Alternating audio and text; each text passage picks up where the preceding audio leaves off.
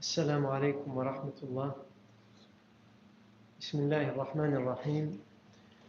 إن الحمد لله نحمده ونستعينه ونستغفره.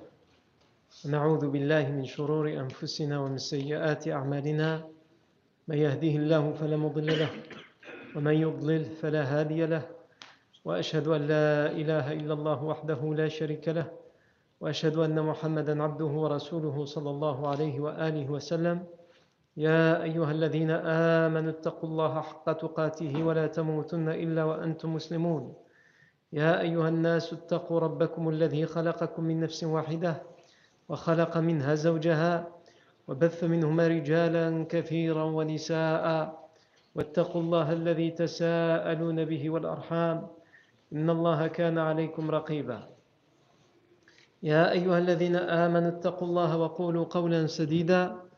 يصلح لكم أعمالكم ويغفر لكم ذنوبكم ومن يطع الله ورسوله فقد فاز فوزا عظيما. أما بعد فإن أصدق الحديث كتاب الله تعالى وخير الهدي هدي سيدنا محمد صلى الله عليه وسلم وشر الأمور محدثاتها وكل محدثة بدعة وكل بدعة ضلالة وكل ضلالة في النار. أجارني الله وإياكم من النار ثم أما بعد. La fois dernière, on a vu comment s'est fait le retour de l'armée du prophète Mohammed après la bataille de Badr à Médine? On a vu comment les Médinois l'avaient accueilli. Et on s'était intéressé, euh, la dernière intervention, à la part de l'épreuve qu'il y avait malgré tout dans le, le bienfait de la victoire. Donc, euh, ces familles, elles sont endeuillées. Et donc on ne doit pas oublier que même si c'est une victoire, il y a des vies qui ont été perdues. Et donc il y a 14 familles qui étaient endeuillées.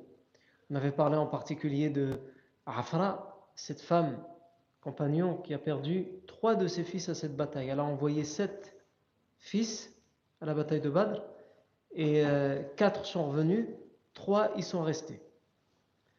On avait parlé également de la mère de Haritha ibn Suraqa anhu, qui est mort aussi à Badr. Et sa mère tenait beaucoup à lui et qu'elle est venue demander au prophète où est-il, est-il au paradis en enfer, etc. On avait parlé d'elle. Comme on a parlé d'autres aussi, comme Omar ibn Abi Waqqas, on a parlé aussi de ceux qui ont perdu des gens dans le camp d'en face. Parce que parmi leurs ennemis, il y avait pour certains leurs frères, leurs pères, comme le compagnon euh, Abu Hudayfa ibn euh, Utbah, il a perdu à la bataille de Badr son, père, son oncle, son frère, qui étaient tous les trois dans le camp d'en face. Il les a vus mourir. Donc même si c'est une victoire pour lui, d'un autre côté, il est évidemment touché par ce malheur, par cette épreuve, de voir son père mourir, son oncle mourir, son frère mourir, et qui plus est, mourir dans l'idolâtrie, mourir en essayant de faire la guerre à l'islam et au prophète Mohammed. Ensuite, on a parlé aussi du fait que le professeur sallam lui aussi a été touché par cette part d'épreuve. Puisque lui, il a laissé en partant à Badr sa fille Ruqayya malade. Et c'est pour cela qu'il a autorisé à Uthman, il a demandé à Uthman de rester. Puisque Uthman, était le, ibn Affan anhu, était le mari de Ruqayya, la fille du professeur. Il lui a demandé de rester, de ne pas participer à la bataille de Badr pour être aux au soins et s'occuper de son épouse qui était la fille du professeur sallam. Sauf que lorsque le professeur sallam revient, elle est décédée. Cette maladie s'est aggravée et elle est décédée. Donc lui, il ne peut pas non plus savourer entre guillemets cette victoire à 100% puisqu'il est occupé aussi par le chagrin et le deuil puisqu'il apprend qu'il qu a perdu sa fille, Ruqayya, bint Rasulillahi sallallahu alayhi وآله وسلم ورضي الله عنها نعم Aujourd'hui, on va s'intéresser, puisqu'on a fait le retour de l'armée des musulmans à Médine, on va s'intéresser au retour de l'armée des idolâtres à la Mecque. Vous vous rappelez que on a expliqué que lorsque la bataille a pris fin, les idolâtres euh, ou plutôt les musulmans, se sont partagés, divisés en trois groupes. Un groupe qui s'occupait des prisonniers et du butin sur le champ de bataille. Un groupe, comme les choses n'étaient pas claires, même si on avait gagné la bataille et qu'il y en avait certains qui s'étaient enfuis, etc., comme les choses n'étaient pas claires, un groupe qui avait peur pour le professeur sallam, donc il s'est mis autour de la tente du professeur sallam et qui protégeait le professeur sallam d'une quelconque attaque euh, de manière qui pourrait être accomplie de manière lâche, quelqu'un qui n'est pas content de, l'échec. Et donc, euh, ces compagnons-là, leur euh, inquiétude, c'était le professeur sallam.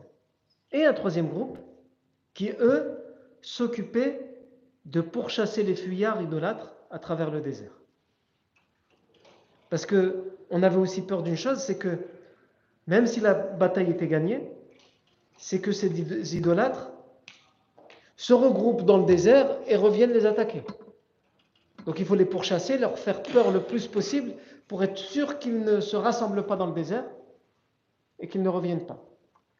Et leur deuxième inquiétude, c'était que les fuyards le reste de l'armée idolâtre, au lieu de rentrer à la Mecque, ils partent à Médine pour tuer là-bas les civils et faire un carnage.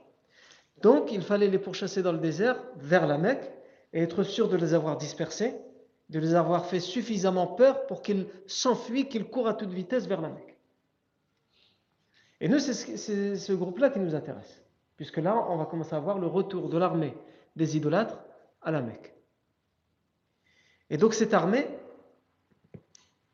il faut bien comprendre que cette armée fuit vers la Mecque de manière désordonnée, en étant terrifiée et en ayant un sentiment de honte. Il y a ces trois choses-là qui sont importantes à comprendre dans le retour de l'armée de la Mecque vers, vers la Mecque. Premièrement, en étant terrifiés. Pourquoi? Pour plusieurs raisons. La première, c'est qu'ils sont pourchassés. Ils ont vu tous leurs notables, tous leurs chefs mourir sur le champ de bataille. Et donc ils sont terrifiés parce qu'ils ont peur d'être tués, ils ont peur de mourir. Ils sont terrifiés parce qu'ils sont pourchassés. La, bataille est finie. Il y a toujours un groupe de compagnons qui les pourchasse à travers le désert et qui, qui les cherche. Donc leur retour à la Mecque se fait dans cette terreur, dans cette crainte, dans cette peur. Et ils sont terrifiés parce que beaucoup d'entre eux ont vu des choses qui sont anormales pour eux. Puisqu'on avait expliqué qu'Allah a envoyé des anges aider les musulmans. Et nous, on avait déjà expliqué que les musulmans avaient témoigné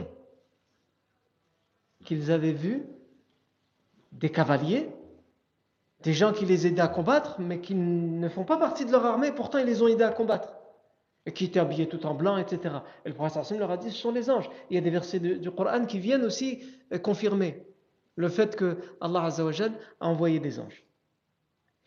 Mais il n'y a pas que les musulmans qui les ont vus. Puisque l'Abbas ibn Abdel Muttalib, même si Abbas ibn Abdel Muttalib, on peut considérer qu'il était musulman à ce moment-là, il a été fait prisonnier dans le camp d'en face, et au moment où il a été fait prisonnier, on avait expliqué que le professeur Hassan quand il, a quand il a été fait prisonnier, il a dit Mais je suis musulman, c'est parce que j'ai été amené de force dans leur camp, mais sinon, moi je suis musulman. Le professeur Samir va lui dire Allah sait mieux si tu es musulman ou pas. Nous, on doit te juger en fonction de l'apparence, et l'apparence, c'est que tu étais dans le camp d'en face, donc euh, je ne peux pas faire de différence, même si tu es, mon, oncle. Et l'Abbas, celui qui l'a fait prisonnier, c'est Abou Yassar. Abbas, c'était quelqu'un de grand, de fort, une, une corpulence euh, bien bâtie, on va dire. Et Abu Yassar était connu pour être petit et tout maigre. Et il tire l'Abbas, qui est plus grand, plus fort. Et Abu Yassar, il dit Je l'ai fait prisonnier.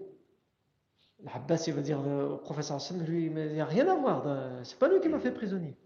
C'est un autre qui était à côté de lui, qui était grand, qui était habillé en blanc, etc. Mais je ne le vois pas parmi vous. Le professeur Hassan va dire Ça, c'est un ange qui vient du ciel, qui est venu du ciel. Et il y a même des idolâtres, ça on va le voir aujourd'hui, qui vont témoigner, qui vont être terrifiés parce qu'ils vont euh, voir des grandes personnes qui les attaquent dans le, champ de bataille de Badr. Et c'est ce qui explique aussi la débandade et le fait qu'ils fuient.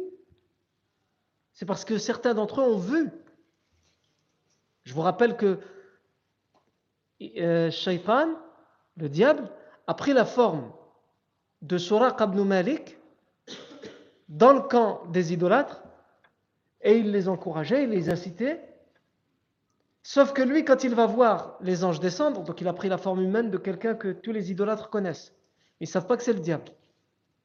Et lui, il va voir les anges descendre. Et il va partir, il va fuir. C'est le premier à fuir. À ce moment-là, les idolâtres ne savent pas encore et ne voient pas encore ces anges qui arrivent. Qui vont dire Où tu vas? C'est toi qui nous as dit qu'on devait être des hommes, on devait être courageux, on devait rien lâcher. Tu vas où? Et il va leur répondre Je vois ce que vous ne voyez pas. évidemment, ils ne vont pas le comprendre parce qu'ils pensent que c'est juste Surah ibn Malik, leur ami, leur allié. Et en fait, c'est Shaitan qui voit les anges. Donc ils sont terrifiés dans leur route du retour pour toutes ces raisons. Ils sont apeurés. Ils se cachent, les historiens nous disent qu'ils se cachent à travers leur retour, ils savent qu'ils sont pourchassés. En vérité, les compagnons vont les pourchasser à quelques instants. Et quand ils sont sûrs qu'ils vont vers la Mecque et qu'ils leur ont bien fait peur, c'est tout, ils arrêtent de les pourchasser. Mais eux, ils ne le savent pas, ils pensent qu'ils continuent à être pourchassés, que peut-être des compagnons se cachent par ici et par là. Donc tant qu'ils ne sont pas arrivés à la Mecque, ils ont peur. Ils se cachent donc dans les rivières, dans les vallées, dans les montagnes. Ils marchent dans des moments où ils pensent être le moins vus et ils sont désordonnés.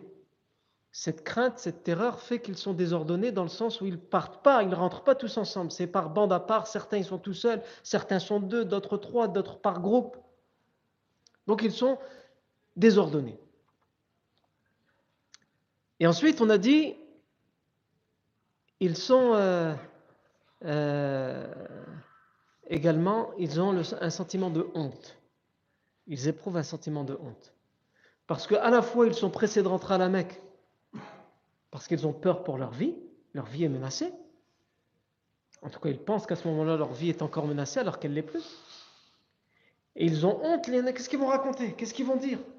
On était trois fois plus nombreux, et pourtant c'est un échec cuisant. Et donc il y a la honte de la défaite ils ont honte de rentrer, mais ils n'ont pas le choix. Et ils vont arriver à la Mecque. Et les historiens s'accordent à dire que le premier à être rentré à la Mecque, c'est un homme qui s'appelle Al-Haysuman ibn Abdullah al-Khuzai. Al-Haysuman ibn Abdullah al-Khuzai. Il va arriver, il va être le premier à arriver à la Mecque. Donc à ce moment-là, comment est la Mecque avant qu'il arrive? Il faut bien vous dire que la Mecque, les dernières informations qu'elle avait, c'est celle-ci.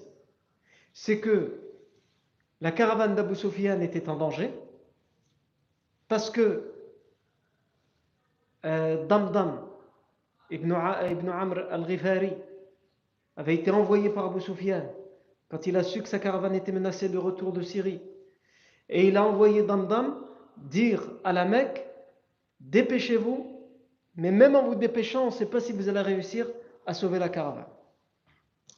Et donc l'état d'alerte maximal va être décrété, la mobilisation générale va être décrétée à la Mecque, tout le monde va partir. Il y a plus de 1500, il y a plus de 1000 hommes, 1500, qui, euh, 300 euh, euh, hommes à Fouane qui partent pour Badr. Donc ils, partent, ils prennent tout ce qu'ils peuvent, il faut aussi les nourrir, les 1300 hommes. Et on sait que, selon les versions historiques, il y avait entre 9 à 10 chameaux qui étaient abattus chaque jour pour nourrir toute cette armée. Et 300 hommes, en grande majorité de la tribu des Bani Zohra et d'autres, vont finalement revenir quand Abu Sufyan va leur envoyer un message en leur disant J'ai réussi à, prendre un, détour et à sauver la caravane, il n'est plus nécessaire d'aller combattre. Mais 950 hommes sous l'autorité d'Abu Jahl vont décider de continuer et d'aller se battre. Donc les 300 hommes qui retournent à la Mecque, la Mecque, elle sait que leur armée est trois fois plus nombreuse que celle des musulmans, que la caravane elle est sauvée, et que de toute façon, c'est une bataille qui est gagnée. La seule chose qu'ils attendent, c'est avoir les détails. Pour eux, c'est sûr que la bataille va être gagnée. Ils sont trois fois plus nombreux. Donc la bataille va être gagnée, ils attendent juste d'avoir les détails. De savoir est-ce qu'ils ont pu, parce qu'ils ont la haine, une haine viscérale à l'égard du prophète Mohammed et donc la seule chose aussi qu'ils veulent savoir, le détail qu'ils veulent savoir, c'est est-ce que le prophète a été tué dans cette euh, bataille. Sauf que le Haïsouman, lorsqu'il arrive, on lui pose la question Ma wara'ak? Alors, raconte-nous, qu'est-ce qui s'est passé? Il est le premier à arriver à la Mecque. ce qu'on raconte là, ce récit est rapporté par l'historien Ibn Hisham. Les spécialistes des chaînes de narration disent que c'est une euh, chaîne de narration qui est faible, mais la plupart des historiens la reprennent. Et comme on a dit quand on raconte l'histoire, et on n'a pas la condition que ce soit formellement authentique tant que c'est juste pour raconter l'histoire et qu'on sache que c'est pas forcément authentique. Euh, par contre, si on raconte une histoire pour en tirer une conclusion religieuse, une, chose qu'on mettrait en application, là, il faut absolument que ce soit authentique. On ne peut pas se permettre d'utiliser un texte qui n'est pas authentifié pour euh, tirer un décret ou une conclusion qui nous ferait mettre en application quelque chose dans notre vie de tous les jours dans notre religion. Donc le Haïsouman arrive, on lui dit Ma Alors, qu'est-ce qui s'est passé? Qu'est-ce que tu nous amènes? Il leur dit Nous avons perdu.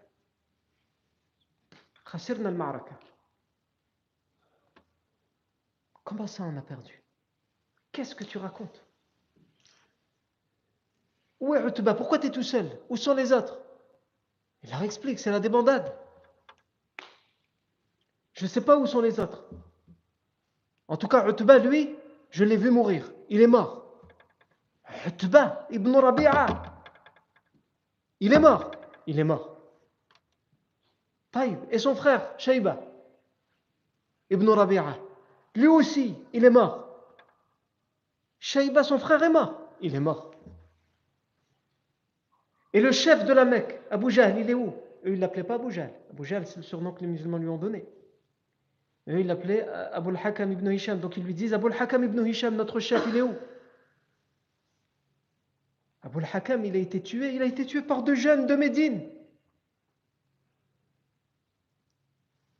Et là, il commence à se dire, ah il a perdu la boule. Il a eu peur d'aller combattre, il s'est enfui, et il nous raconte, euh, comme il dirait le, comme ils disent les ch'tis, il nous raconte des carabistouls.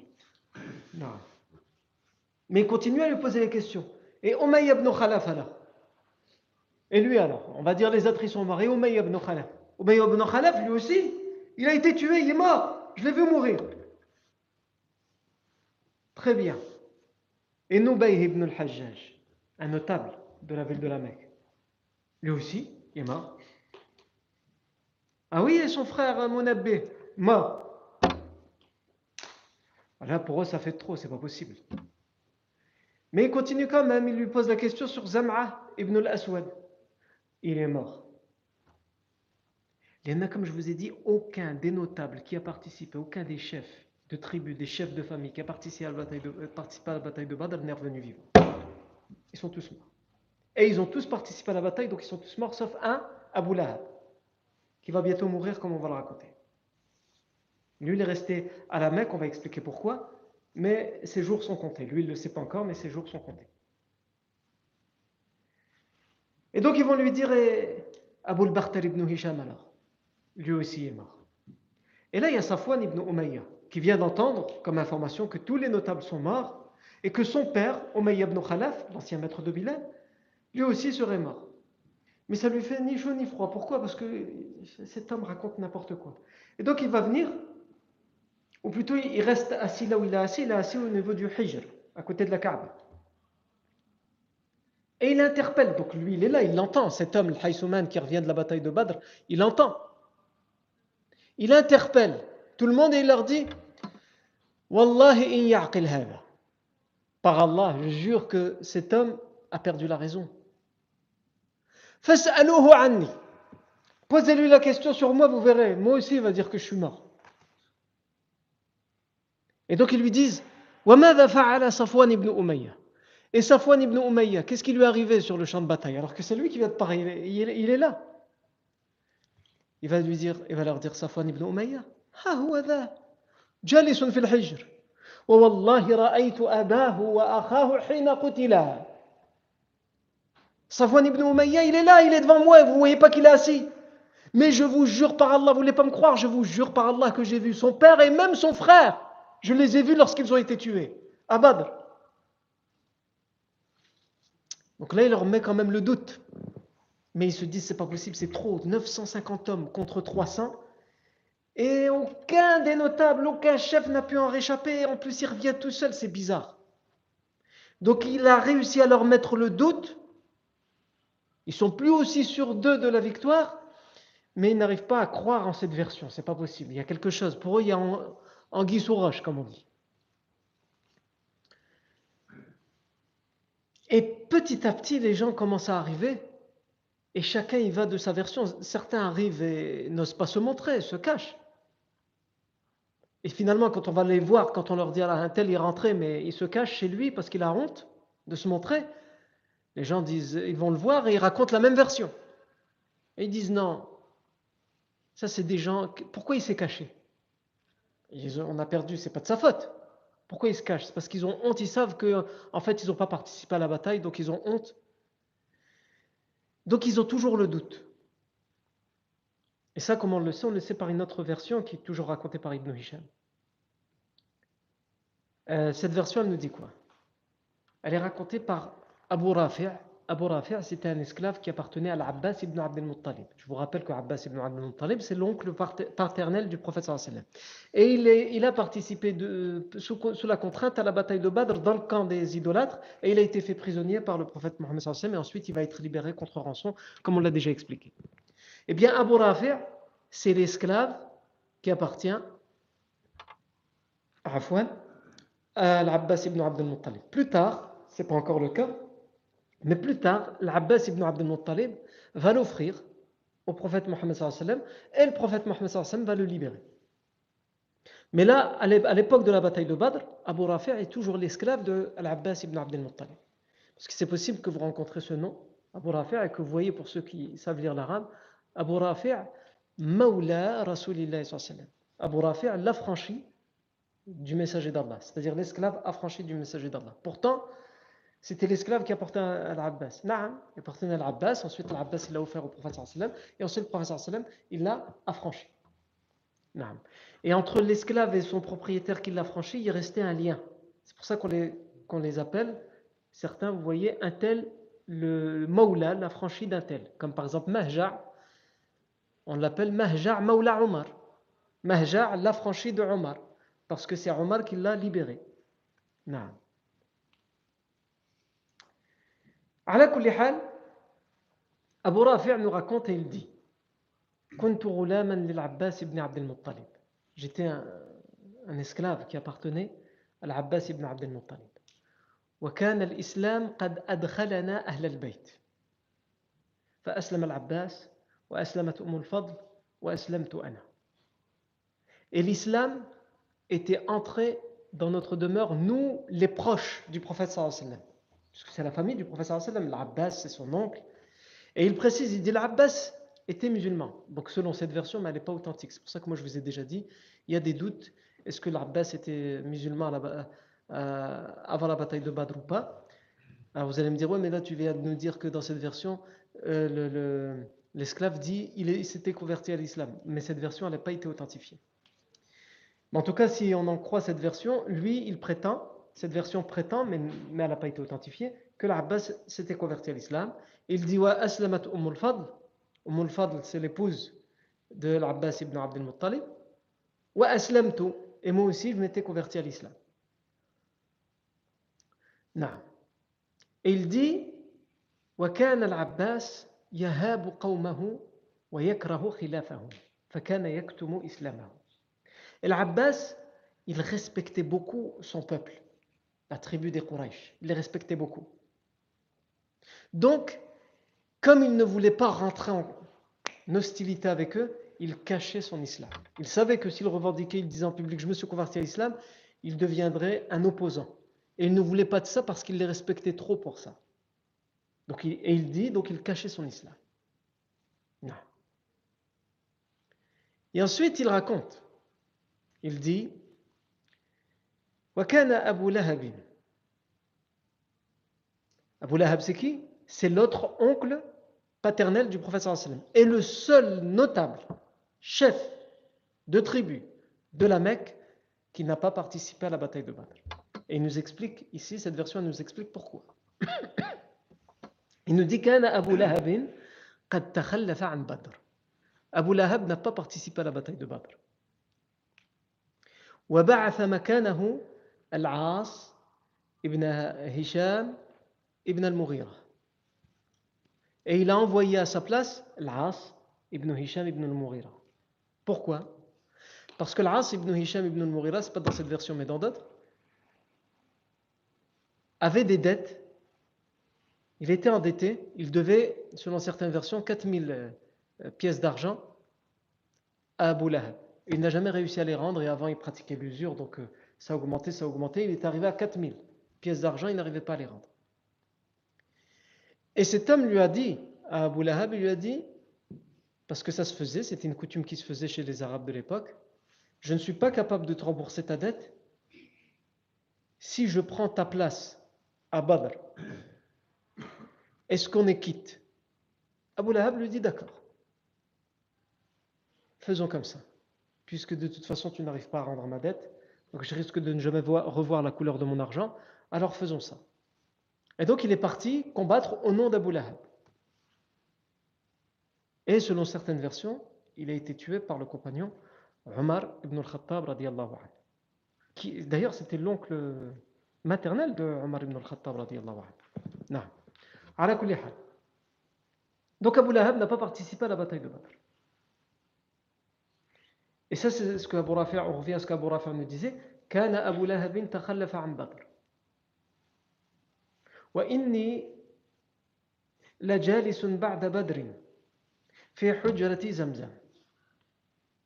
Et après Badr, quelques jours après, j'étais assis au bord du puits de Zamzam. J'étais en train de sculpter mes, euh, mes récipients. Vous des, il construisait des récipients en bois, en terre cuite, etc. Et il les sculptait un petit peu, il faisait des, des, des, des dessins dessus, euh, des décors. وكنت أنحت أقداحي وأم الفضل et Umm al-Fadl, la femme de l'Abbas, l'oncle du professeur sallam, عندي جالسة. Et Umm al-Fadl était avec moi assise aussi. Elle était assise avec moi. Moi, je m'occupais de mes récipients et elle était assise avec moi. وإذا بأبي لهب جاء يجر رجليه بشر Et euh, Abu Lahab est arrivé en traînant ses pieds avec le, le malheur. Yani. À ce moment-là, la, ville de la Mecque avait commencé à entendre, comme je vous l'ai dit, par les premiers fuyards qui étaient arrivés à la Mecque, avait commencé à entendre que c'était une grande défaite, que c'était la débandade, que tous les notables étaient morts. Donc ils commençaient à être pratiquement sûrs que c'était une très mauvaise nouvelle pour eux, mais ils avaient encore un espoir que ces premiers fuyards qui étaient arrivés à la Mecque leur euh, racontaient des bêtises. Donc Abu Lahab, il est dans la situation de quelqu'un qui est déçu, qui, euh, euh, qui craint cette mauvaise nouvelle qui doit bientôt arriver. Mais il garde un petit espoir que c'est juste des mensonges qu'on leur a racontés. Donc il traîne les pieds, il arrive et il dit il s'est assis sur le bord lui aussi de, de Zamzam, sauf que il dit mais il a mis son dos contre mon dos, il s'est assis de l'autre côté. Euh, il faut savoir qu'à l'époque, surtout quand il y avait des événements, il se mettait comme ça autour de Zamzam, autour de l'Hijj, autour de, de l'esplanade, autour de la Kaaba, et il s'asseyait. Ils discutaient entre eux, soit par tribu, par famille, comme ici, la famille euh, des, Bani euh, Hashim, la famille du prophète sallam, et quelquefois toutes les tribus se mélangeaient pour discuter, pour commenter les événements. Et donc là, Abu Lahab, il arrive et il s'assoit, et il se met euh, contre le dos de Abu Rafi' qui était en train de s'occuper de ses. Euh, donc il y, avait, il avait besoin de l'eau, il faisait ses sculptures, il y avait besoin de l'eau. Et donc lui, Abu Lahab, il est juste venu s'asseoir, donc il s'est mis de l'autre côté. Et il dit Et alors qu'il était assis, les gens sont arrivés à toute vitesse. Ils se sont amassés autour d'Abu Lahab et ils ont dit ها هو ال- أبو ها هو أبو سفيان ابن الحارث ابن عبد المطلب Voilà Abu Sufyan ibn al-Harith ibn Abd al-Muttalib qui vient d'arriver. Attention à ne pas confondre avec Abu Sufyan, le chef de la caravane. On va voir plus tard quand il va revenir. Là, on parle d'un autre Abu Sufyan. Son vrai nom, c'est le Mourira. Abu Sufyan, c'est son surnom. Il est le fils de l'Harith, qui lui est fils de Abd al-Muttalib. Donc, c'est un cousin du prophète sallallahu alayhi wa sallam. Puisque Abd al-Muttalib, c'est le grand-père du prophète sallallahu alayhi wa sallam. Harith, c'est un oncle paternel du prophète sallallahu alayhi wa. Donc, c'est un neveu de l'Abbas, cet homme qui vient d'arriver de la bataille de Badr. C'est un neveu de l'Abbas, c'est un neveu d'Abu Lahab. Et c'est pour ça que les gens s'amassent autour d'Abu Lahab pour lui dire on a quelqu'un qui va euh, nous, confirmer ou nous infirmer tout ce qu'on a entendu, et c'est ton neveu. Et donc, Abu il va l'appeler. Et il va lui dire Halum ilayya al-khabar. Viens à moi. Il va l'appeler, il va dire Viens ici, viens à moi. Toi, c'est sûr, tu as la bonne information. Et Abu Rafi' nous dit Fajalasa ilayya. Et donc il va s'asseoir devant Abu Lahab et toutes les autres personnes sont debout et ils attendent avec impatience d'entendre ce qu'il a à dire.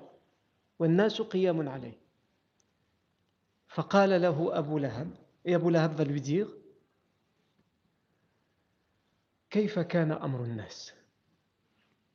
Qu'est-il arrivé aux gens, à notre armée? Que s'est-il passé? Et lui, il va résumer en quelques mots. Pas comme l'autre qui, va les- qui les a brusqués en disant un tel est mort, un tel est mort, un tel est mort. Il va résumer en quelques mots, mais qui ne vont pas euh, rendre joyeux et heureux les idolâtres. Il va leur dire Wallahi ma huwa illa an laqina qawman فمنحناهم أكتافنا يقودوننا كيف شاءوا ويأسروننا كيف شاءوا Par Allah, je jure, que nous avons rencontré une armée.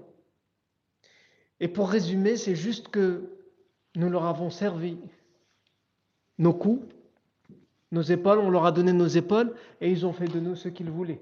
Ils nous ont tirés par-ci et par-là comme ils voulaient, ils ont fait prisonniers ceux d'entre nous qu'ils voulaient, ils ont tué parmi nous ceux qu'ils voulaient. On- n'a rien pu faire, je ne comprends pas. Encore maintenant, cet homme, il a travaillé tout ça dans, son, dans le chemin du retour, il dit je ne comprends pas. On était plus nombreux et pourtant, ils nous ont attrapés, ils ont fait de nous ce qu'ils ont voulu. Et donc tout le monde le regarde, mais il y a un silence. Il y en a, tout le monde est sous le choc. Là, là, ils prennent conscience que tout ce qu'on leur a raconté auparavant, c'était vrai. Et il continue. Et il dit وَلَقِينَ رِجَالًا بِيضًا على خيل بلق بين السماء والأرض ما آه، على خ- على على خيل بلق بين السماء والأرض ما تليق شيئا ولا يقوم علي- عليها شيء. et nous avons rencontré des gens, des cavaliers blancs, habillés tout de blanc, sur des montures, sur des chevaux. Bolq, bolq c'est pour dire qu'ils sont euh, noirs et blancs. Ils sont à la fois noirs et blancs. Ils ont des taches noires et des taches blanches. Ala khaylin bolq, bayna samai wal ard, qui faisait la taille des cieux et la terre. Soit c'est ce qu'il veut dire quand il dit bayna samai wal ard, ou soit ce qui veut dire, c'est qu'ils étaient, étaient tellement nombreux qu'il y en avait entre les cieux et la terre.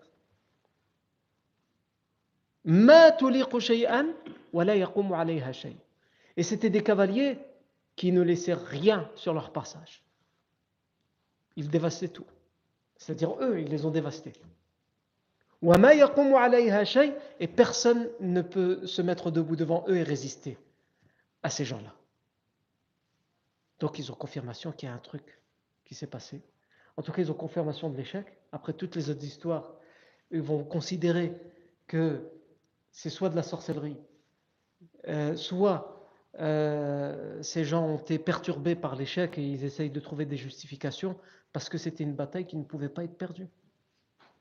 Donc, comme ils ne peuvent pas dire dans, la cohérence et la logique des idolâtres qui sont restés à la Mecque, comme leurs combattants ne peuvent pas dire euh, on était trois fois plus nombreux et pourtant on a perdu, eh bien ils trouvent des, histoires comme ça à raconter. Non. Et là, Abu Rafi, il dit, et j'ai pas pu alors que j'étais en train de travailler, mais en même temps il écoute, mais il travaille ses récipients. Il dit, j'ai pas pu me retenir.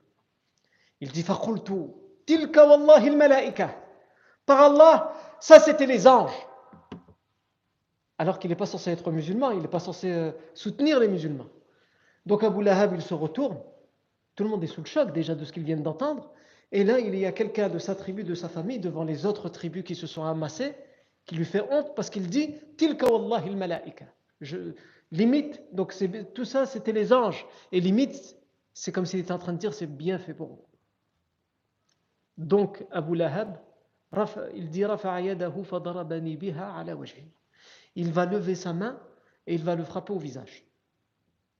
Il dit Et il a dit Mais quand il m'a frappé, je ne suis pas tombé, je n'ai pas fui, je ne suis pas parti. Il a dit Je lui ai fait face. Pas pour le frapper, mais Zahma il s'est mis devant lui et il a vas-y, frappe. C'est quoi Zahma ah. Et je vous rappelle que c'est un esclave. Et pour la mentalité des Arabes de l'époque, un esclave, il est la propriété de son maître, donc du, frère d'Abu Lahab.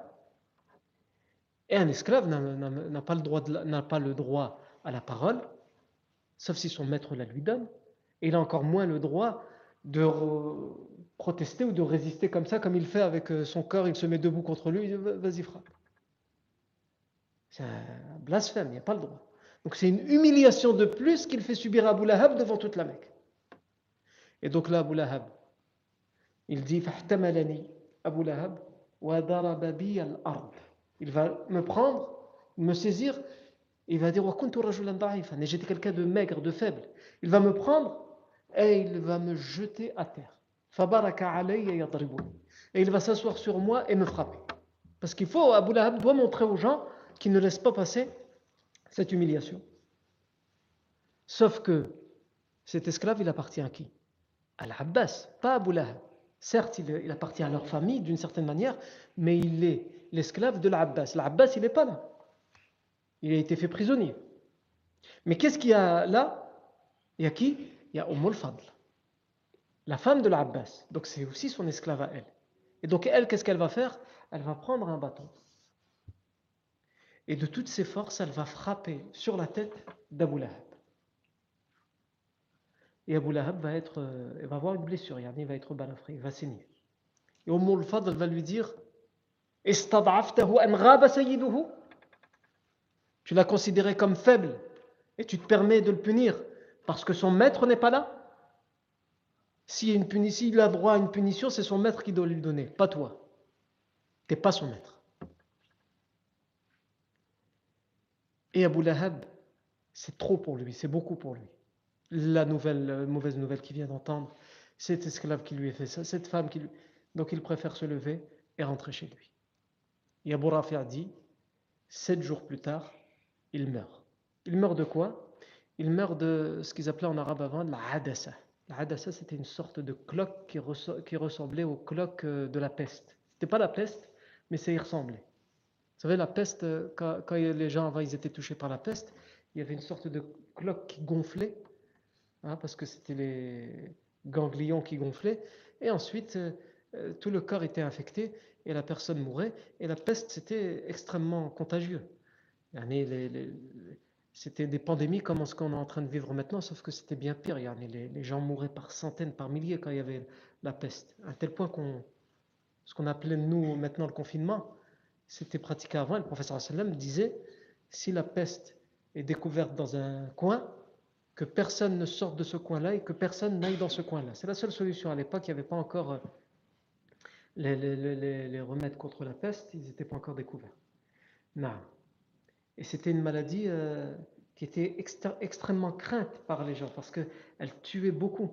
Par exemple, on sait que la, la, fameuse peste de Basra, la ville de Basra en Irak, il y a un savant qui nous raconte que au, plus, au pic le plus haut de la peste de Basra, ils enterraient 1000 personnes par jour dans la seule ville de Basra. 1000 personnes par jour. Imagine, c'était une grande ville, Basra. Une ville de science, une ville économique, etc. Il dit, au plus haut, quand c'était à son apogée, c'était 1000 personnes par jour. Non. Euh, ne parlons pas de la grande peste noire qui a touché l'Europe dans les années, euh, dans le XIIe siècle. Elle a fait des ravages. Non. En tout cas, Abu Lahab, il va mourir de quoi sept jours plus tard? Il va mourir d'une sorte de cloque. Je n'ai pas trouvé le nom de l'équivalent de cette maladie en français, mais ils appelaient ça l'adassa. Et c'est une cloque qui, s'infectait, qui, donnait la gangrène, et, quand, ensuite la personne finissait par décéder. Mais comme ils avaient peur de la peste, et que ça ressemblait un peu à la peste, ils avaient peur que ce soit la peste, donc ils, ils isolaient, ils mettaient en quarantaine cette personne. Et donc ils ont mis en quarantaine Abu Lahab quand ces cloques sont apparus. Et quand il est mort, personne n'a osé s'approcher de lui pour prendre le corps et l'enterrer. Parce qu'ils avaient peur d'être contaminés, ils avaient peur que ce soit la peste.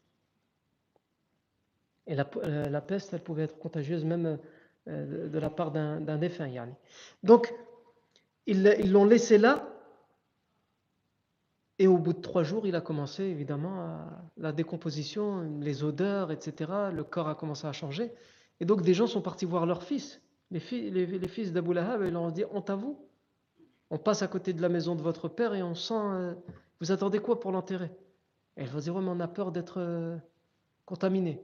Et donc ils vont réfléchir à une solution et ils vont prendre des, des grands bâtons et euh, pour pas manipuler le corps, prendre, tirer le pousser le corps avec les bâtons, ils vont euh, mettre dans une tombe qu'ils auront creusée avant, pour pas avoir un contact direct avec le corps.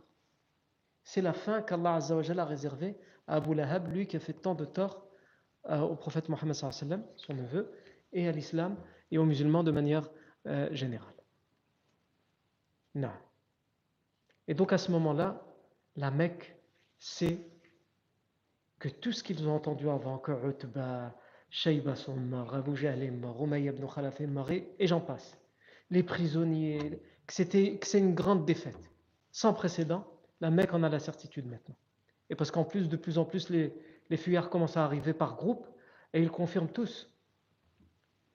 Et donc il faut vous imaginer que la Mecque, elle crie. Les historiens racontent que la Mecque tout entière pleurait, se lamentait crier. Toutes les demeures étaient touchées, soit par des morts, soit par des prisonniers, soit. Donc toute la mer crie, se lamente, pleure. Et il était de tradition avant de crier le plus fort possible, de se lamenter le mieux possible ou le pire possible. Et ils prenaient leurs vêtements, ils les arrachaient en criant à l'extérieur. Et ils se concurrençaient dans ce genre d'acte de la jahiliya. Et ils prenaient de la terre et ils se jetaient de la terre sur eux. Et ils se frappaient aussi. Non. Jusqu'à ce qu'Abu Sofiane arrive, lui aussi il n'est pas au courant de ce qui s'est passé, jusqu'à ce qu'Abu Sofiane arrive avec la caravane. Lui, il, sait, il pense, donc il sait qu'il a sauvé la caravane, et il sait que l'armée finalement a continué le chemin, mais il pense lui aussi que c'est une victoire. Et donc, quelle va être la réaction d'Abu Sufyan à son retour à la Mecque quand il va voir la, Mecque elle est, elle, est, elle est dans un état où il n'y a, plus aucun chef. Tous les chefs sont morts.